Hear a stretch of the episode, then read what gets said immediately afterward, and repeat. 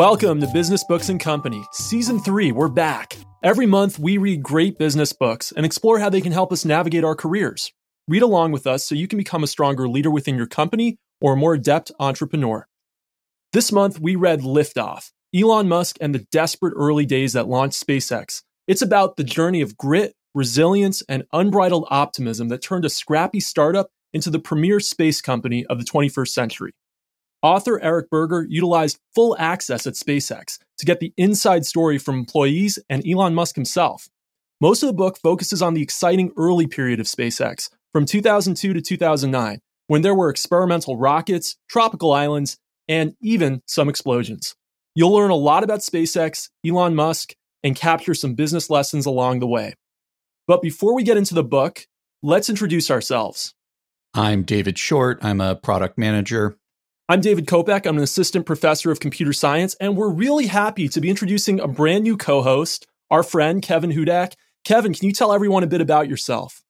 Yeah, thank you both for having me on board this season. It's a pleasure to be here, and I definitely have some big and some smart shoes to fill from Eli. Just for some quick background on me, I'm currently living in the Washington, D.C. metro area, but I'm originally from the Hudson Valley in New York. And when I first arrived in D.C., I worked at a prominent polling and public affairs firm but then moved into more of a research and strategy role at a firm that was working at that time with clients in industries ranging from pharmaceutical and life sciences, even to kitchen appliances and consumer packaged goods, advisory and accounting firms, and even some large nonprofits and associations. You know, in the past decade, though, we've really sharpened our expertise in commercial real estate research. And we've been advising office and residential developers across the country, as well as portfolio owners and operators.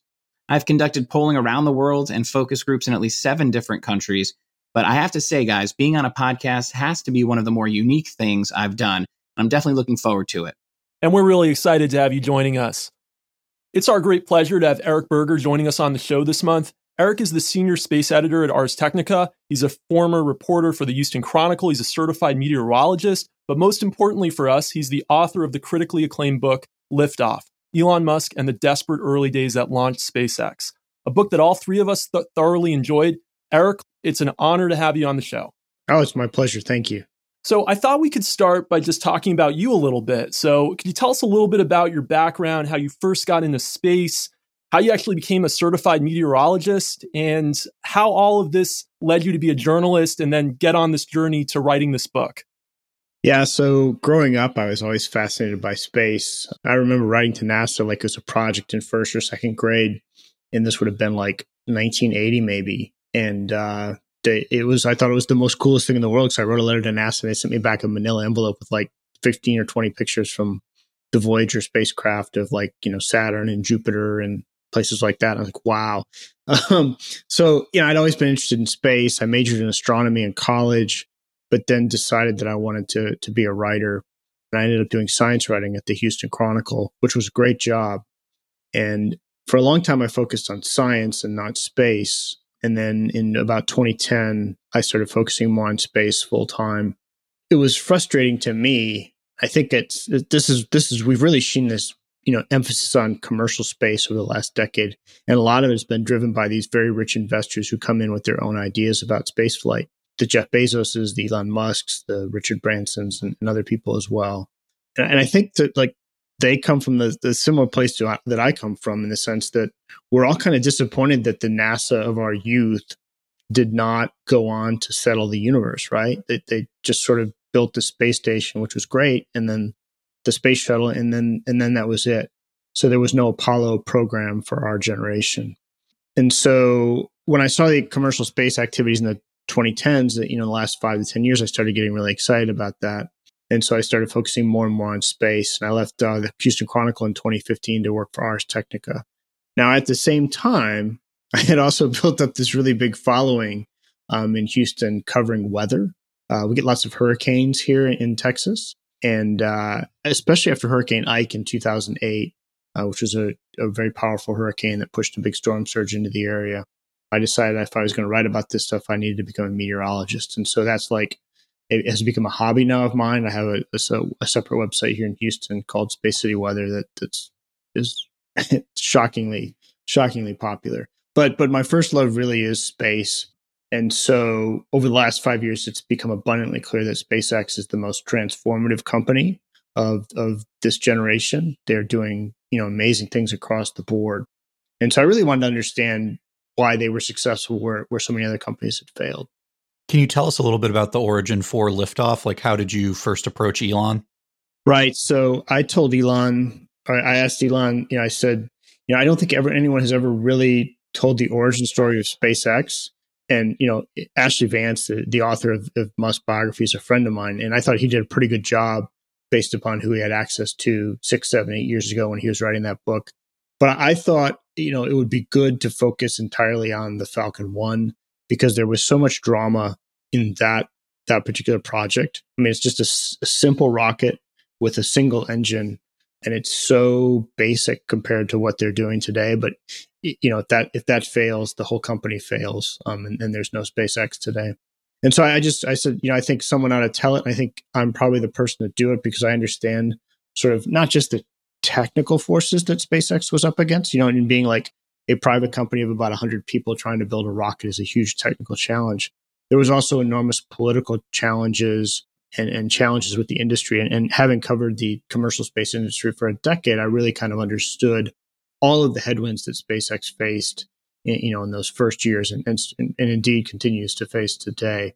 And he was familiar with my with my reporting. He's not a fan of journalists, you, you may have heard, but you know, he and I had had a decent relationship, and I, I said, you know, I think that it's time to do it, and he agreed. And it was really great because he said I could come in and talk to whoever I wanted to at the factory and sort of him sending the green light out to other people really freed them up to talk. So all of the early engineers who played key roles in the Falcon 1, you know, really opened up. And so, you know, I got a complete story. Eric, I have to say, I really enjoyed the cinematic quality and the way that you presented the ensemble that drove the early days of SpaceX you know, whether it was Tom Mueller agonizing over the Merlin or even Tim Buzza, who ended up being one of my favorite characters, the vice president of launch. You know, at one point you present Zach Dunn, who started as an intern, heroically standing over the launch four first stage as it was imploding in the cargo hold of a C 17 right before he was about to dive in. You certainly had some real heroes in that early, the early days of SpaceX and I'm wondering, how did you decide amongst the full range of employees who you wanted to feature as prominently as you did in this book? Well, that's a great question. I actually didn't really cover space during these years. So, you know, I knew some of these people, but I certainly didn't know like the whole story and didn't really know who the key people were. So my first step was to go to SpaceX. I said, okay, who's still working at SpaceX that you think I should talk to? And so they they they gave me half a dozen people, and I did very long interviews with them at the factory. And then I went out and found other people, like you mentioned, Tim Buzza. He was the launch director. And it turns out he had thought long and hard about writing his own book about this era, and had had really kept detailed notes um, and shared them with me and his outline. And it was just a fantastic source. And so, you know, some of the the key people came from the fact that they were the ones who kind of had the best memory and and told the most vivid stories. But there's also like you know you want to focus on the people who were there when the, the key decisions were made. And so zach dunn you know was I, I loved his story because he's a guy who came to spacex in 2006 and felt that he had missed like the most important years of the company. And and he sort of gets in there at the last minute and, and plays this this just huge role in their success. As you, as you say he went into the rocket you know and it was over Hawaii to prevent it from imploding further. But it was just it's it was a combination of of knowing the key people, like Gwynne Shotwell obviously played a huge role. Tom Mueller, you know, was their key propulsion guy, and so you want to focus on them. But then you also want to find the people who really, until very recently, were anonymous. So like the, as I say, like the Zach Dunns or the Florence Lees, those kind of people. So I'm wondering if you can take us back to 2002 when Elon Musk is starting this company. Just how crazy did his vision seem to old timers in the industry and people who knew what he was up against? Well, first of all, I don't think he was talking much about Mars publicly at the time. And so that that idea, although he very very much was started SpaceX to, to send humans to Mars and told his early employees that, but his vision at, in, at the outset was to lower the cost of access to space and provide a commercial outlet to launch satellites. And that was not like an outlandish vision. Lots of other companies had come along to try to do that, to sort of be outsiders to the established industry. And so, in that sense, you know, he was trotting a pretty well worn path. The fact that everyone who'd come before him had basically failed, either had failed to successfully build a rocket or failed to lower the cost, you know, significantly. Everyone in the industry kind of rolled their eyes and said, okay, here comes another one. And I think that was the attitude as they, I think some people were impressed by the fact that they got a rocket to the launch pad. Um, but then when they started blowing them up, everyone just sort of said, yep, you know, this, this is too hard you know everyone everyone talks a good game but you know you've got to have you know the billions of dollars in the government backing to make it happen so eric you just mentioned that it had been an uphill climb for commercial space companies in the past and, and elon had quite a unique vision from the start you know a number of these early employees were coming from larger well established uh, legacy companies with a lot of stability like the lockheeds and the mcdonnell douglases of the world you know, why were people joining him on that vision they were absolutely going for less stability than they had. I mean, the the jobs in the space industry, you know, 20 years ago were not at fledgling startups. They were at the Boeings and the Lockheeds and the other defense contractors. And these were very stable positions, pretty well paying. You know, most of these people were in Southern California where a lot of the rocket industry is. You know, Gwynne Shotwell is a great example. She had gone to a company called Microcosm and had built up their clientele significantly and she was in the middle of a divorce. She had young kids. She was renovating her condo. She was 40 years old. You know, why was she leaving a stable job where she was a, a success to take on, you know, a, a job selling rockets for Elon Musk, who was talking about how he was going to launch people to Mars? I mean, it, it, was a crazy decision. And she told me she really agonized it over it for a number of weeks. So why did the question then is did you ask is why did she go? It's because she re- recognized that the industry was pretty messed up, and I think that there was a real hunger for people who wanted to change that. Okay, so so the, the state of play, you know, back in 2002 was that you had Boeing and Lockheed building rockets for the U.S. government, and they were very expensive. They were not competitive. They were inc- increasingly uncompetitive with um, Europe and Russia, and even eh, starting to see competition from China at the time. And so, like, it's almost like the rocket industry was following the automobile industry, sort of in terms of innovation, sort of, you know, falling behind. And there were people who believed there was a better way. And Elon Musk spoke to that. Like, he recognized the flaws in the industry and said, I think there's a better way. And I think I have just enough money to prove to the world that, that we can do it. And, you know, he put $100 million in, which is a lot of money, but it's not a lot of money because rockets are expensive. And like, there's no money up front, right? You, you get paid when you launch someone's satellite to orbit. And that's at the end of the process. It's not at the beginning. And so he, you know, he had this pretty compelling vision and he was able to sell them on it. And he was there, you know, side by side. And so, you know, you would go talk to people and really, you know, he hired first Tom Mueller and Chris Thompson and then they had friends that they knew in the industry and they helped convince the Elon to hire them. And then they knew people and, and they recommended more people. So a lot of it was either A, word of mouth or B, recruiting on campuses. In the book, it comes across as a key relationship, the relationship between Shotwell and Musk. I'm wondering if you can speak a little bit to that and what their relationship is like. So their relationship is extremely close and they they really trust one another. And what's interesting to me and I write about this in the book, but um, so I may use some of the same words, but you know, he is is Elon is kind of brash, awkward, nerdy. I mean, if you've seen him speak, you know what I'm talking about. But you know, clearly has this this really different aura. Um, and he said on Saturday Night Live, I think he was on the spectrum, right? So he's he's a different person. She is very smooth. Everyone everyone loves her. She doesn't really rub people the wrong way she's a high school cheerleader, right? So she's very bright, very well dressed, and knows how to talk to US generals in the military, you know, important customers. She knows how to talk to NASA. And so they complement each other really well because, you know, he's sort of very hardcore nerd and engineering and kind of finances, and she's very good at sort of the business side of things. But what's really interesting is like sort of beneath their different exteriors on the inside, they're both like hard as nails and both wanting to just sort of disrupt the existing industry. And 20 years later, man, they're still going at a hammer and tongs. It's just really impressive that they've been able to sustain that. And I think they fed off each other and, and certainly their success.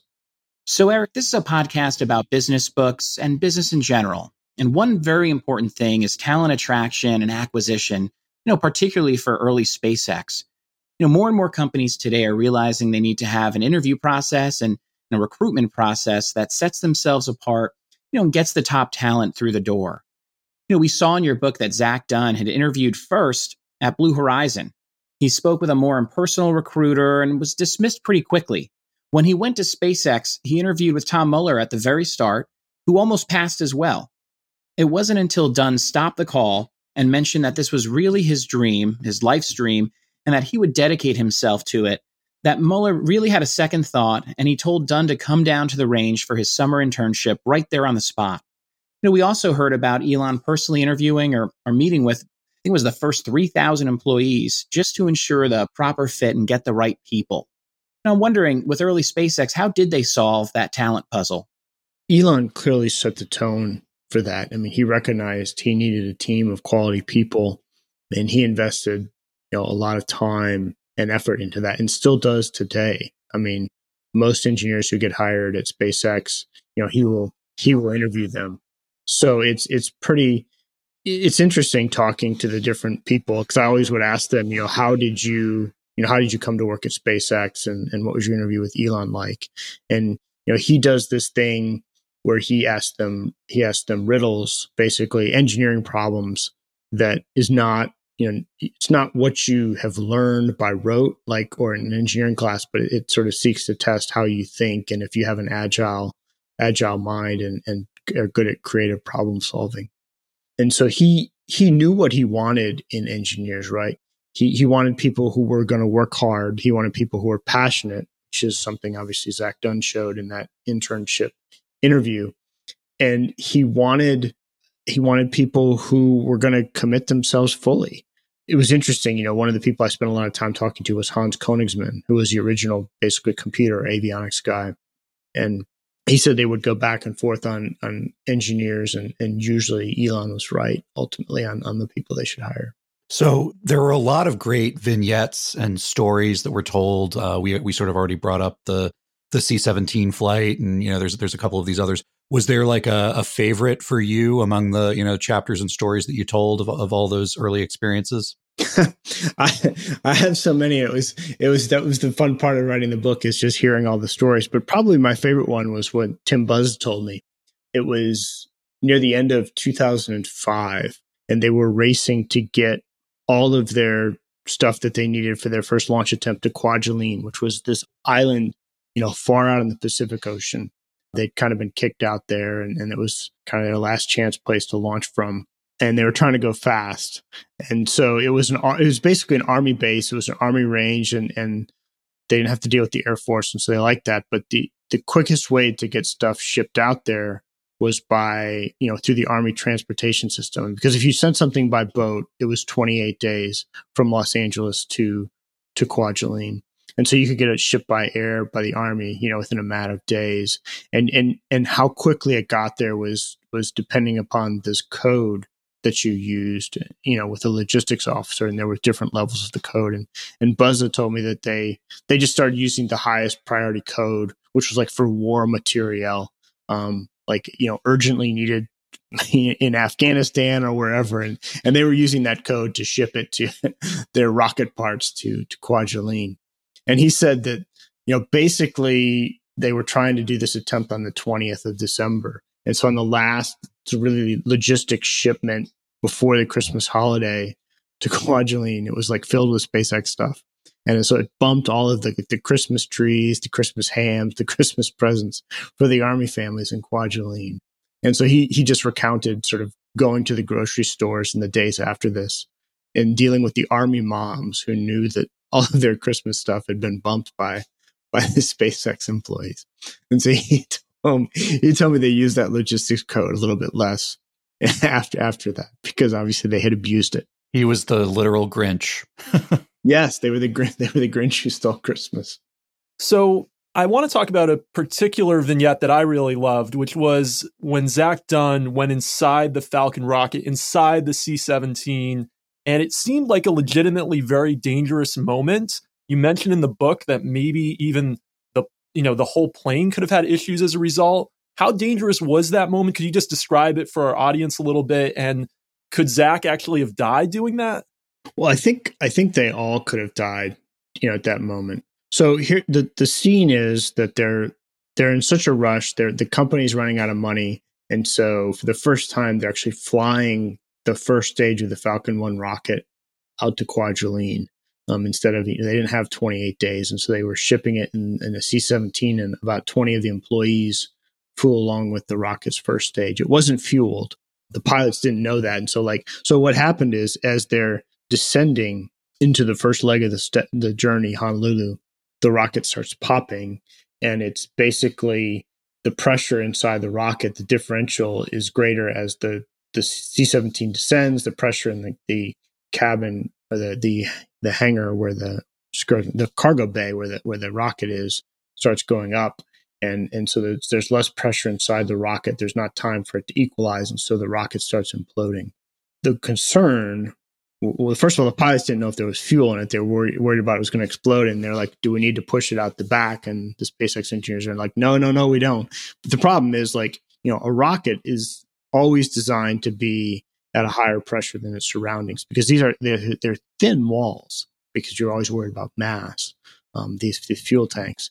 But, but what happened was because the pressure inside the rocket was lower, it started imploding. And theoretically, if the pressure had changed really quickly the other way, the rocket could have sort of exploded outward, and so you could have had a shrapnel situation. I don't know how how great of a chance that was, but certainly the the risk for Zach Dunn himself was very high because they decided that the best thing they could do was really try to equalize the pressure more quickly, and so they needed to open up valves to get air inside the rocket um, to equalize the pressure between the, the interior of the rocket and the, the aircraft area where it was and and so he actually had to crawl in between the first and second stages to access that valve as the rocket was imploding. So yeah, for him it was quite dangerous. I'm wondering if you can talk to kind of the business side of liftoff. What were the most important business lessons that readers take away from the book?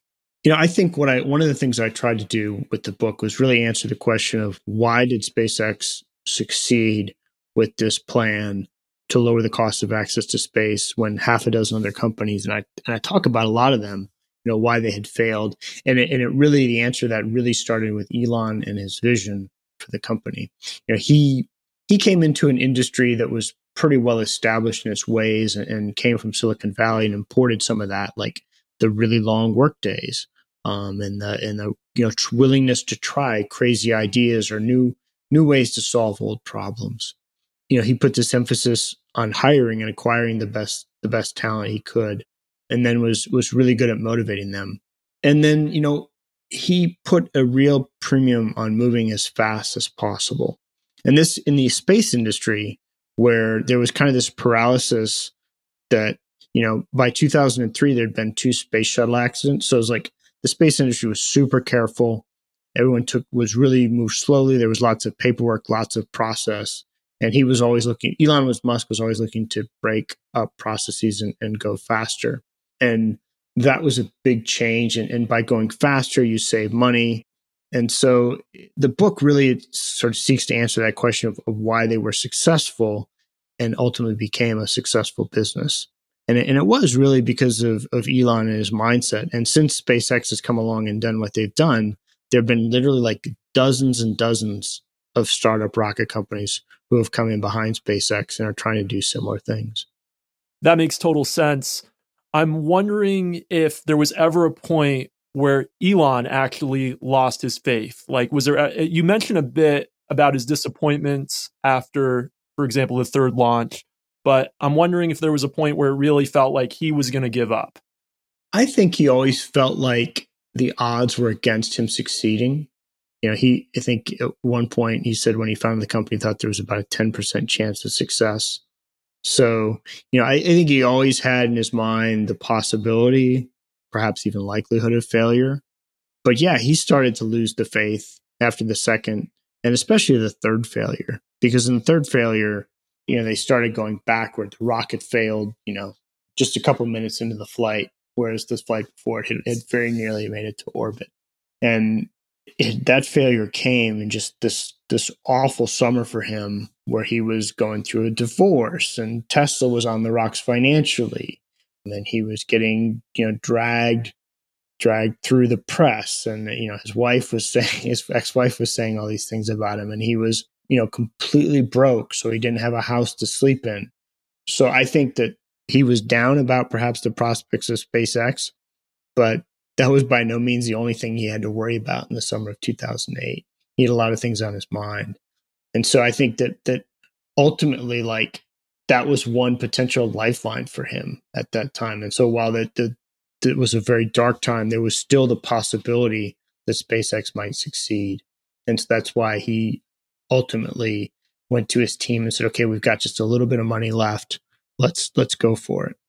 So you talk a lot about the like extremely intense hours that everyone was working, the sort of crazy experience of being out on the islands, um, and in sort of the the epilogue, I think it is you you kind of uh, mentioned that some people like you know struggled, but like it, you, you seem to indicate that like most of them did feel like it was worth it, right? It was such an important thing. I was just curious, was there anyone who was just like really beaten down by space? Like, was there anyone who felt like it wasn't worth it, or did did everyone say like, even though these were the hardest years of my life, you know, it was worth it because of what we ultimately accomplished? Well, I think there were a, a number of young engineers who came into SpaceX and got washed out pretty quickly. So for them, I would say, you know, they they they would say it was not worth it. But for those who persisted through the Falcon One program, you know, it ultimately was. You know, it was Zach, I think it was eyes wide open, right? I had a I had a long conversation with Zach Dunn about this, you know, talking about, you know, man, you know, you, you worked for like 15 years for SpaceX and like, you know, worked super long days, super high pressure. I mean, working for Elon Musk is not easy. And, you know, and he said, yeah, I gave that company the best years of my life, right? When his 20s and most of his 30s and, and, and worked as hard as he could and, and put everything he had into the company and he's like it was he said it was a trade like i did that it was eyes wide open and i knew what i was getting in return i was getting a chance to make this huge difference that i would never have otherwise had and that, that was really one of the key differences i think between spacex and a lot of the other big aerospace companies you know they were they were a couple hundred people building a rocket ultimately whereas you know if you'd gone to a lockheed you would have been like a team of thousands and maybe never even touched the hardware. Whereas at SpaceX, you know, you were you were building things, you were seeing the fruits of your labors, things were blowing up, and you were solving problems. It was just very much hands on, and and you could see you could see how you were making you personally were making a difference, and so you worked harder, but the, it was more fulfilling. And you know, they were all getting options like like private stock in the company so, you know, the early employees came out of that super well off. Um, you know, Bob Reagan, the machinist, told me this funny story I put in the book. You know, how he spent the summer of 2007 busting his ass to try to complete refurbishment of a new factory. Their, their factory now on One Rocket Road in Hawthorne, California. They acquired that facility in 2007. It was a former Boeing building. It was Bob Reagan's job to basically outfit it to become a rocket factory. And he said he had Elon gave him like five months, and so he just completely worked his tail off. And he said afterward he was, you know, he made it. He made the deadline that Elon set, which was like for September, October of, of 2007, something like that. And he said that he was so disappointed because, you know, his reward for that at the end of that was 10,000 shares in SpaceX.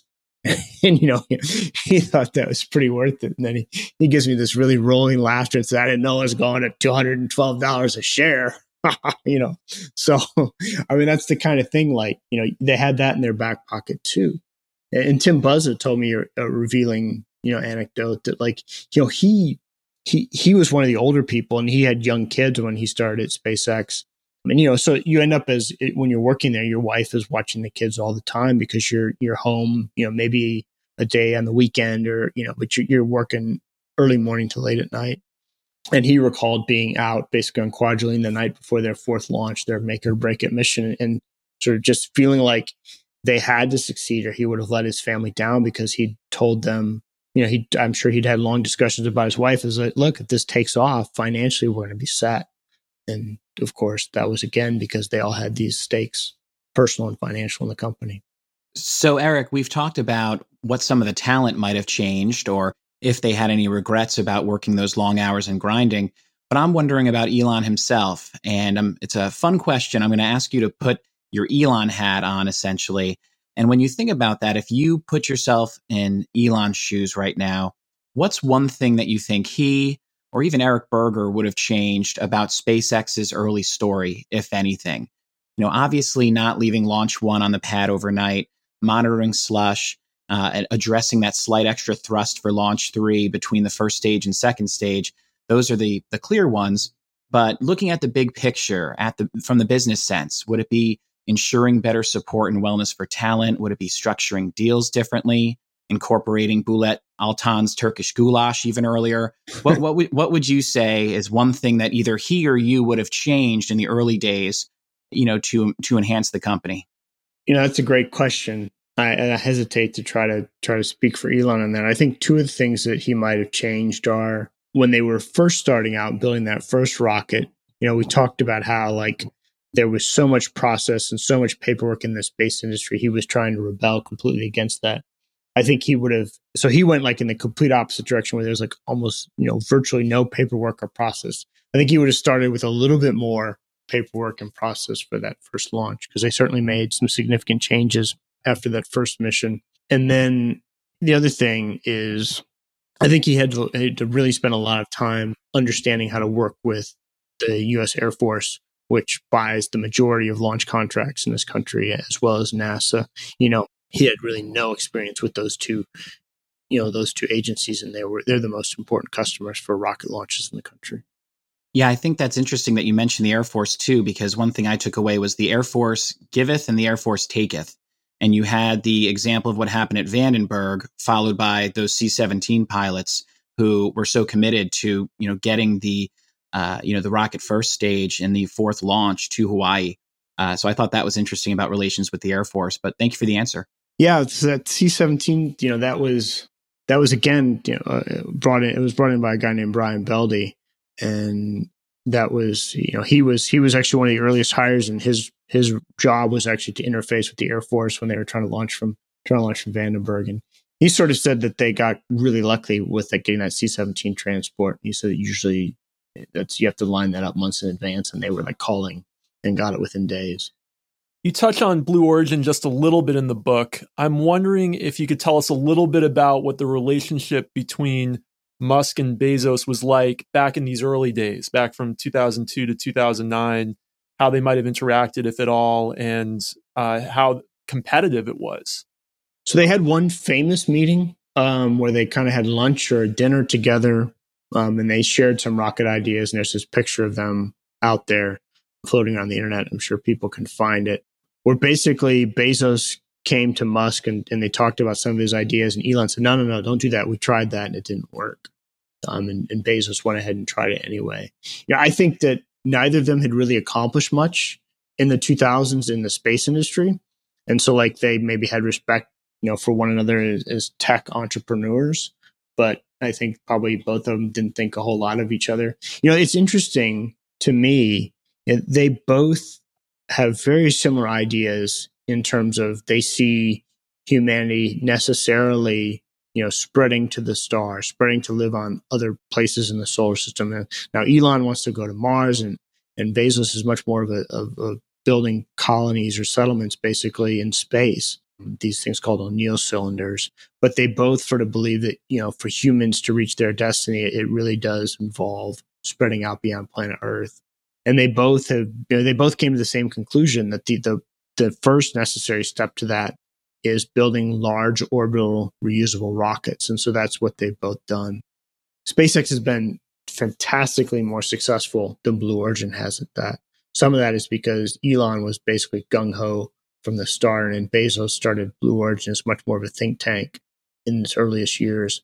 But a, a lot of it too, I think you have to attribute to Elon has just proved to be you know, kind of the better rocket scientist, and at least in terms of the rocket business, much more hard charging than Jeff Bezos has. He's Bezos has been a lot more hands off with his rocket company than Elon has. Elon has definitely put you know his skin in the game in terms of time and money and effort. You know, you know, at the time where Bezos is getting pilloried for buying a half a billion dollar yacht, you know, Musk is living in a fifty thousand dollar house in South Texas to try to get his Starship project moving along.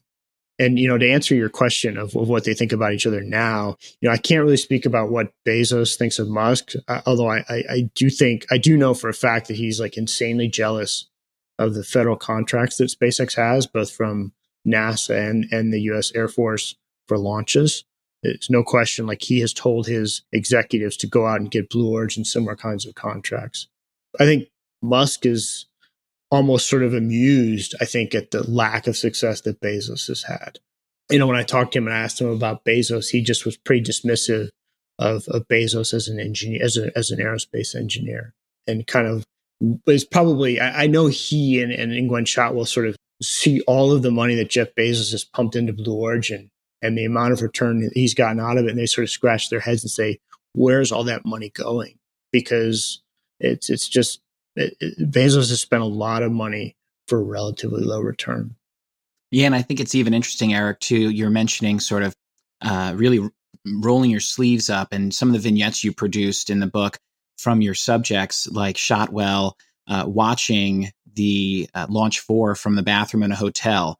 Elon sort of rolling up his sleeves, wearing his Christmas cocktail suit and shoes to uh, slather one of the rockets in epoxy.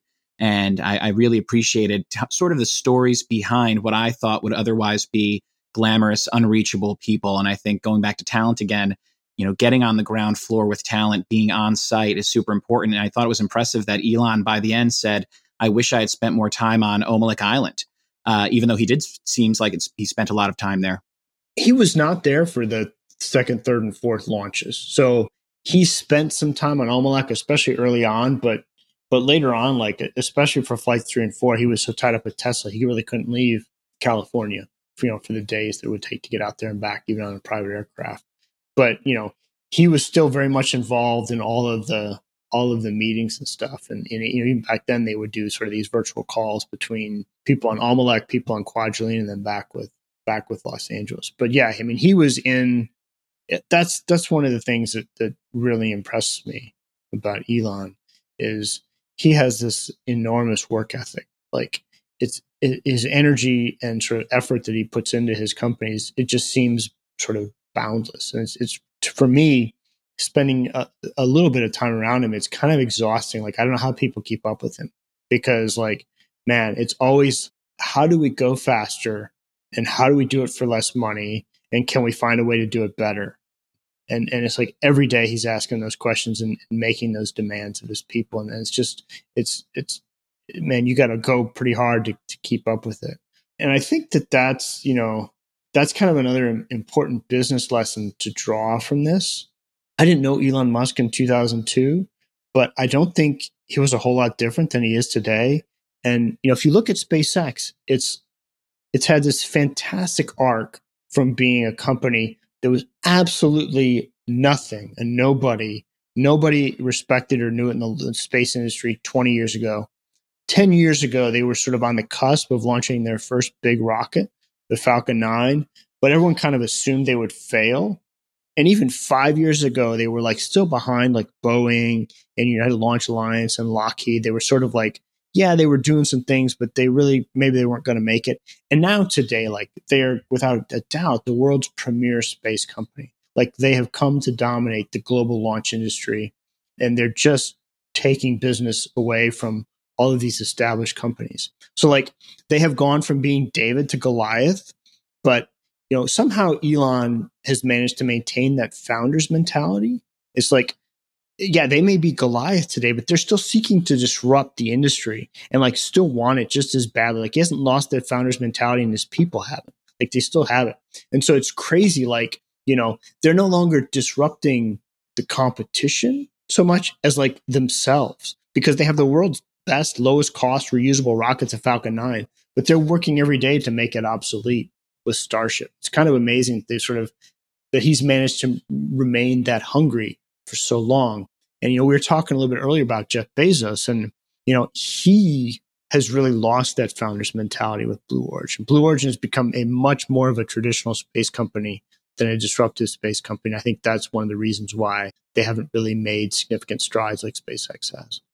I'm wondering if there's anything that we've missed, something that we should have asked you about liftoff, something that you'd like our listeners to know about liftoff. Yeah, I think I think the kind of the most important thing is that the book isn't all about Elon Musk. That really the goal was to tell the story of the company. And obviously he's integral to that because he founded it, he provided the funding, he provided the vision, and he was there, you know, on a day-to-day basis. But it's really as much about like the other people who were there and all of the things that they had to go through to to make a success. And so, yeah, I really tried to make it read more like a thriller than like anything else. And I, and I tried to write it not for like because I I definitely have people in the space industry who follow me who are like the hardcore space nerds. But I really tried to write it for like a, a more general audience who might be interested in space, but it's not like they're all consuming passion. Um, and so it's more of a it's, it is more of like a business book in that sense. It's much more general and, than sort of like a pure science book. Yeah, I think there's a lot of great business lessons in it, and I think it does also come across as a thriller. I mean, I w- it was definitely a page turner for me. I'm wondering how our listeners can follow you on social media. How can they keep up with you? Uh, I'm most active on Twitter as SciGuy Space, um, and then I write all the time for Ars Technica, the website. Well, we'll definitely put links to that in our show notes, and we want to thank you so much for joining us today. Oh, thank you so much. I appreciate it, guys. All right. It was great having Eric on the show. Next month, we're going to be reading Measure What Matters by John Doerr. David, this was your pick. Do you want to tell us a little bit about the book? Yeah, Measure What Matters is really a, a modern business classic written by John Doerr. He's a, a venture capitalist and has been involved in a lot of really successful companies but it's really about the implementation of objectives and key results or, or OKRs.